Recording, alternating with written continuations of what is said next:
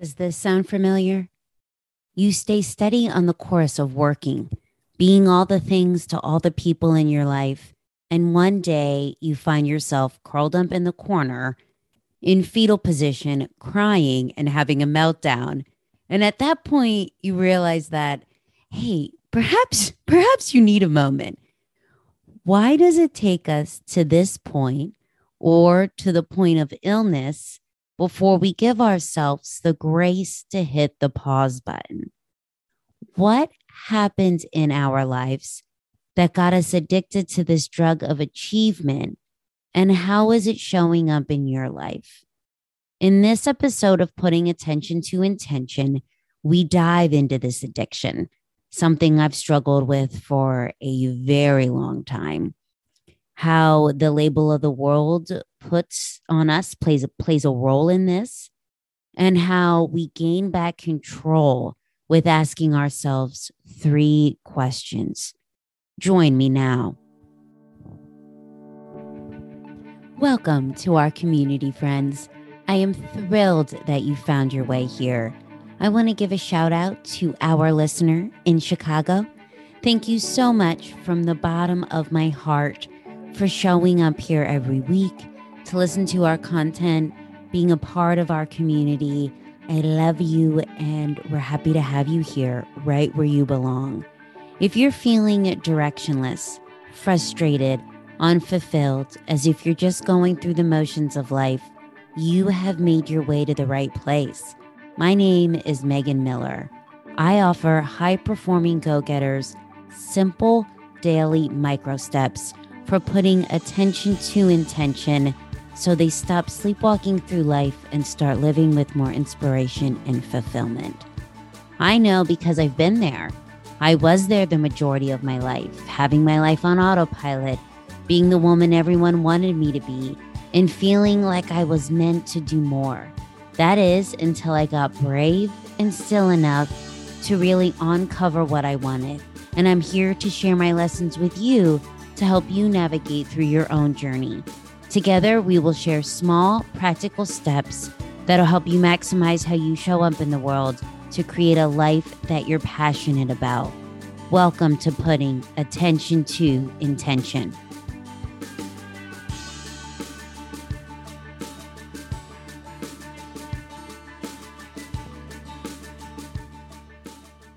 So, Friday afternoon, I'm talking to a colleague of mine, and it's Friday and it's the afternoon, and she's a hoot, and we're having a great time just yucking it up with some giggles.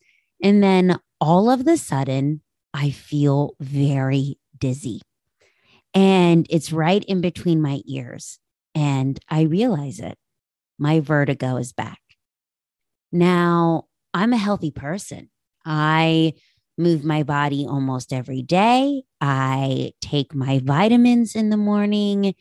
Here I am, fortunate enough to be knocking at the door of 38. And the most surgery I've ever had was getting my wisdom teeth out. And I was a wuss on that. I made my mom come down and take care of me. so when I get knocked out, the first thing I think of is well, the first thing I think of is I don't have time for this shit said like any type A personality.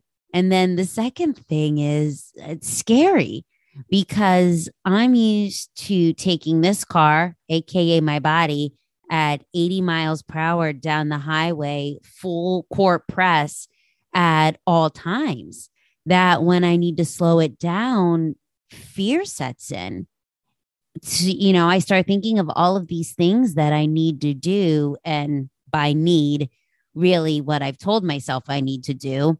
Isn't it something when you look at your to do list and you really look at it, like 90% of the shit on there is what you told yourself you needed to do? No, no one else told you you needed to do it, but but you told yourself you needed to do it. So, in the height of my career, when I was traveling almost every week, my life looked amazing on paper. I was jet setting across the country. I was working in all of our hotels coast to coast. I got the dream job that I had worked my ass off for 10 years. And if you asked me if I was happy, my answer would have been yes. I wouldn't have even hesitated with that response. Absolutely. I've worked hard to get here. I'm happy to be here. This is great. However, I was getting sick and I was getting sick on planes. I was getting sick in meetings. I would have these just dizzy spells come and they would be right in between my ears and it would uh, at sometimes it would feel like I would just pass out. I, I would want to pass out. I never did pass out, but I felt very dizzy.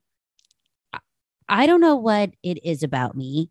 Actually, actually, yes, I do. It's my stubbornness and my need to control everything. But when this started happening, I really didn't want to go to the doctors. I, I, guess I just kind of felt like it would work its way out. My joke with Michael always is, well, that's why we have an immune system. So I don't need to go to the doctor. After, but Michael talked me into it. So I went. And the doctor proceeds to ask me if I'm stressed, if I'm anxious, what's going on in my life. And my response to him was, Doc, tell me who isn't stressed. It's part of being human. He proceeds to tell me that I have vertigo, which is basically like this dizzy feeling that you get. And it's brought on by anxiety, stress, and depression.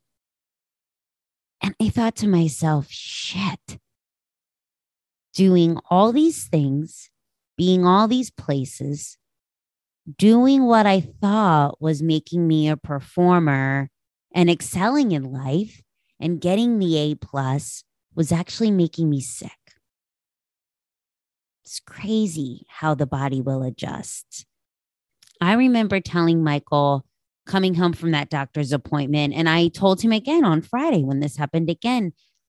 To me, it's it's funny because I didn't feel stressed. I I thought I had everything under control. Then, when you back away from the situation, when you rise above it, look look at your life like it's through a movie screen, it made sense to me.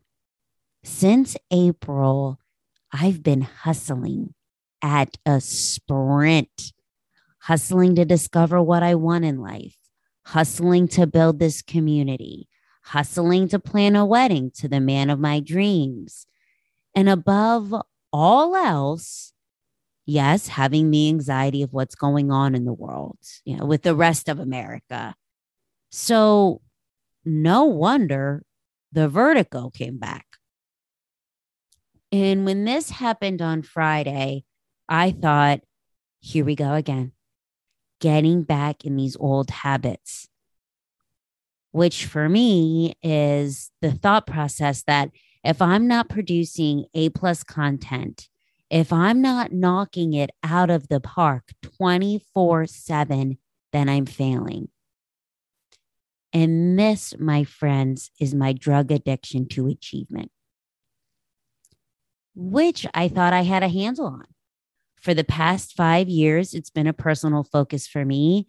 Meeting Michael, planning our life together, moving in together, doing all these things as we go through our journey. And and the career was on autopilot. As i navigated down this journey of of building this community and what that looks like man that drug addiction came back in full force hot and heavy. I ask you my friends how are you addicted to the drug of achievement for me, it's been the career. However, this can be any area of your life your role as a mother, your role as a partner, your role as the caretaker of your family. How are you making yourself sick over this addiction to achievement? When you think of it, it's it's re- it's really interesting how we will make ourselves sick both mentally and physically to be these super women. Like I tie a cape on me because I think I can do all shit for all people all the time. Get all the things done for all the people in our life.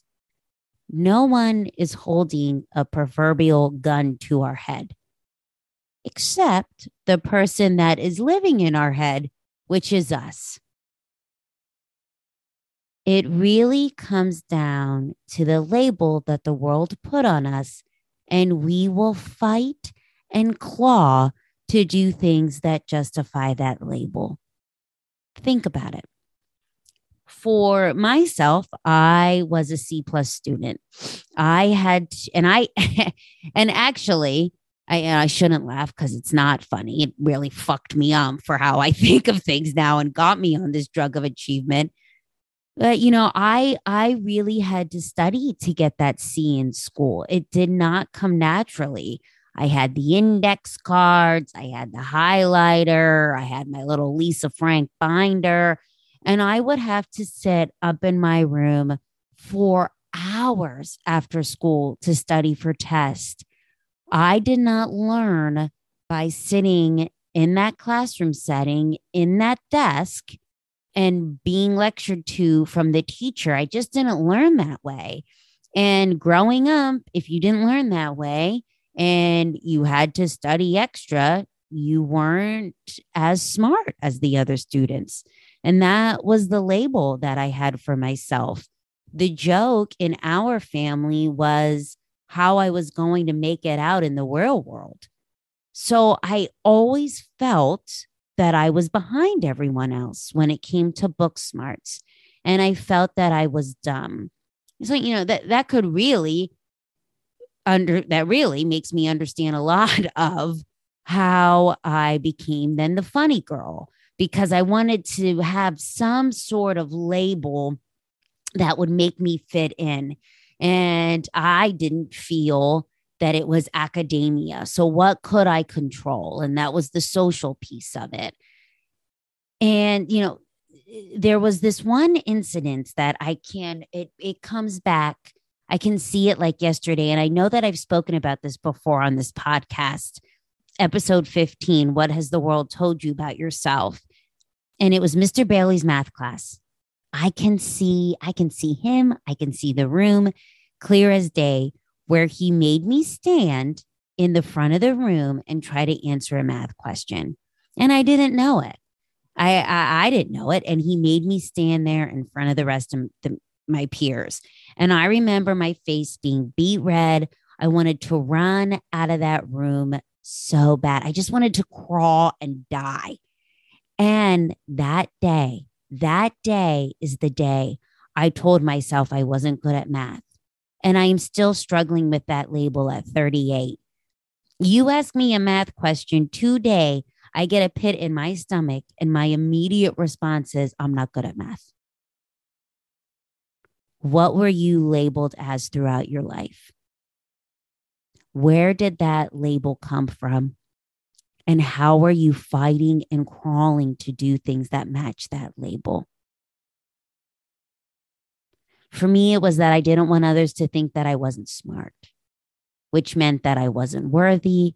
And I would sacrifice anything my time with family, my time with friends, and most overarching theme, myself, to get these accolades and achievements which was validation that I was worthy and I was smart enough.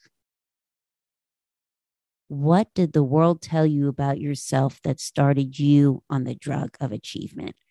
Was it that you weren't smart enough?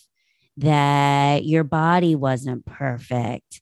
That you didn't have a voice? How has it shown up in your life?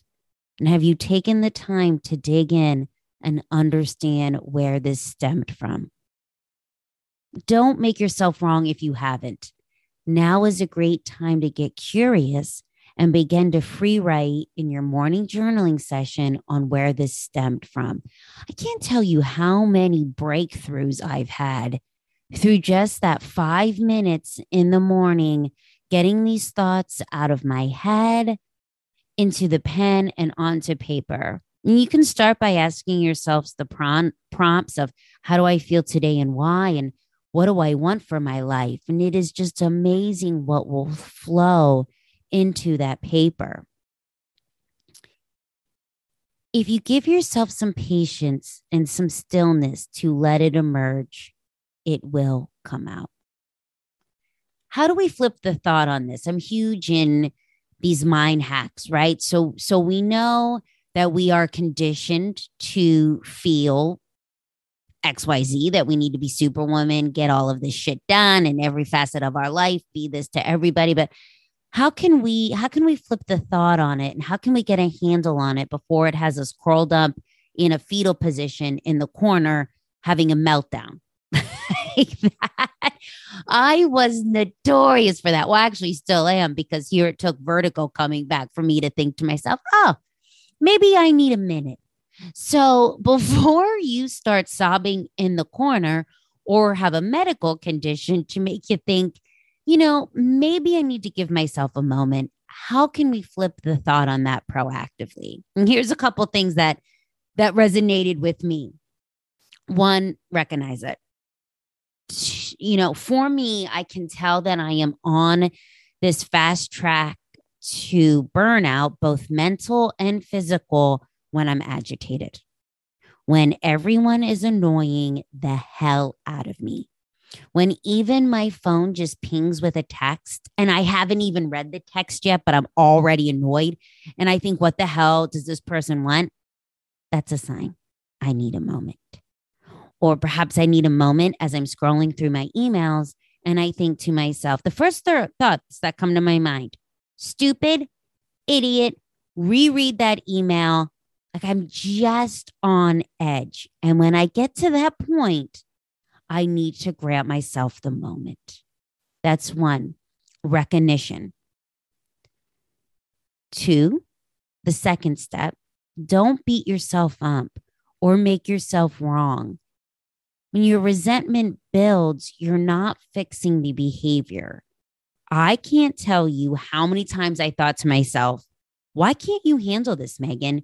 You're not a quitter. You're not a loser. Like I used to sit my, I would force myself to sit in front of the computer all day, no breaks to get what I told myself I needed done, even if that meant sheer exhaustion, because I thought if I ended early or didn't answer all the emails or do all the things, that I was a failure. And never once did I give myself enough grace to realize that I'm human like everyone else. So, newsflash, my friends, you're human. You don't need to be superwoman 24 hours a day, especially when it's when it's sacrificing your physical and mental health. So, granted, okay? And then three, grant yourself a little space. So, for me this weekend, it was the realization that I needed to unplug. I needed to get the hell off this computer I needed to get away from the to dos. And I just needed a moment to decompress and give my body some rest. So for two days, I gave myself the gift of a bath. I had a chat with a girlfriend. I went to bed early and resting.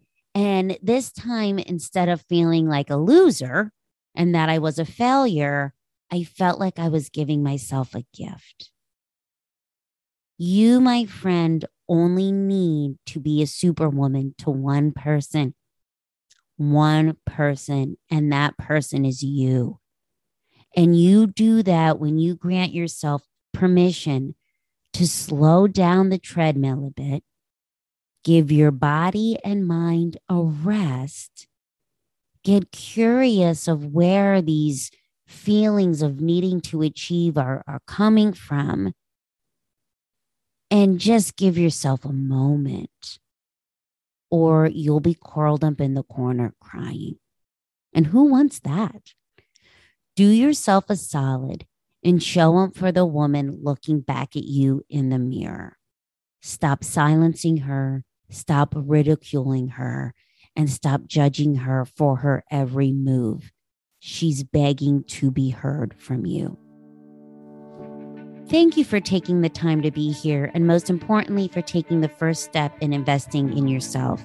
If you liked what you heard, please do make sure to subscribe so you're up to date on the latest episodes and share with three people in your tribe that would benefit. I'm a huge believer in the power of sharing content especially when that message is around putting power back into your own life. I would love to hear from you all. If this episode meant something to you or you'd like to share something with our community, please reach out to me on Instagram, megan.b.miller. Also, if you feel inclined, please comment and rate the podcast. It does make a difference in sharing our community. Till next time, carry on with intention.